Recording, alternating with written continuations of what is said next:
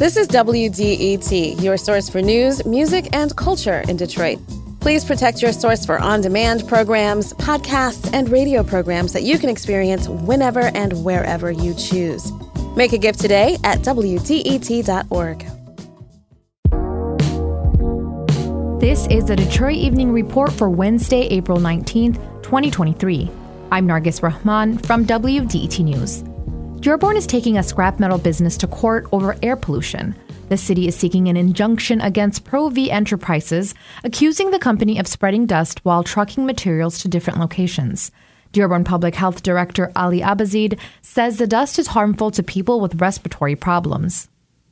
Our fugitive dust uh, ordinance tries to minimize the proliferation of that dust because of the potential health ha- hazards uh, associated with inhaling that dust. They include pulmonary inflammation, asthma, uh, COPD, uh, bronchitis. Abazeed says Pro V Enterprises has been given 16 different citations. The city wants a judge to prevent the company from operating its business on Wyoming near I 94 until it addresses its dust problem. Pro V tells CBS News Detroit it's aware of the concerns and has taken steps to reduce dust. That includes hiring street sweepers and installing rumble strips to slow its trucks down. U.S. Representatives Rashida Tlaib and Debbie Dingell introduced a resolution to recognize Eid al Fitr to mark the ending of Ramadan, the month of fasting for Muslims. The three day holiday begins with the observance of the crescent moon. There are 1.8 billion Muslims in the world. There are more than 300,000 in Metro Detroit. The co sponsored resolution was put together to recognize the Islamic faith and contributions of Muslim Americans. The city of Dearborn is also observing Eid al Fitr, closing its offices for the holiday this year for the first time.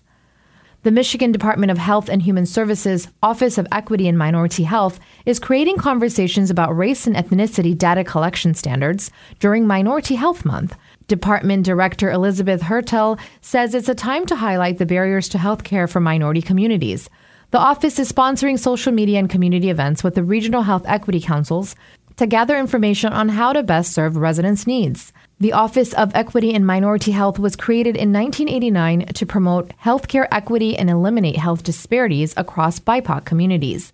The office says these groups face disproportionate barriers to healthcare, including higher mortality rates, chronic illnesses, and a lack of culturally responsive services. Children Trust Michigan held a rally to raise awareness about child abuse in Michigan in Lansing yesterday.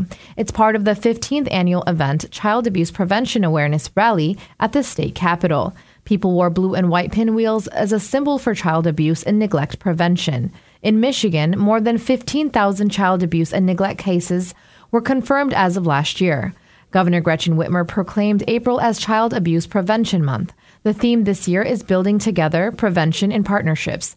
Children Trust Michigan is a statewide nonprofit dedicated to child abuse prevention, serving 83 counties. If there's something in your neighborhood you think we should know about, drop us a line at Detroit Evening Report at WDET.org. I'm Nargis Rahman, WDET News.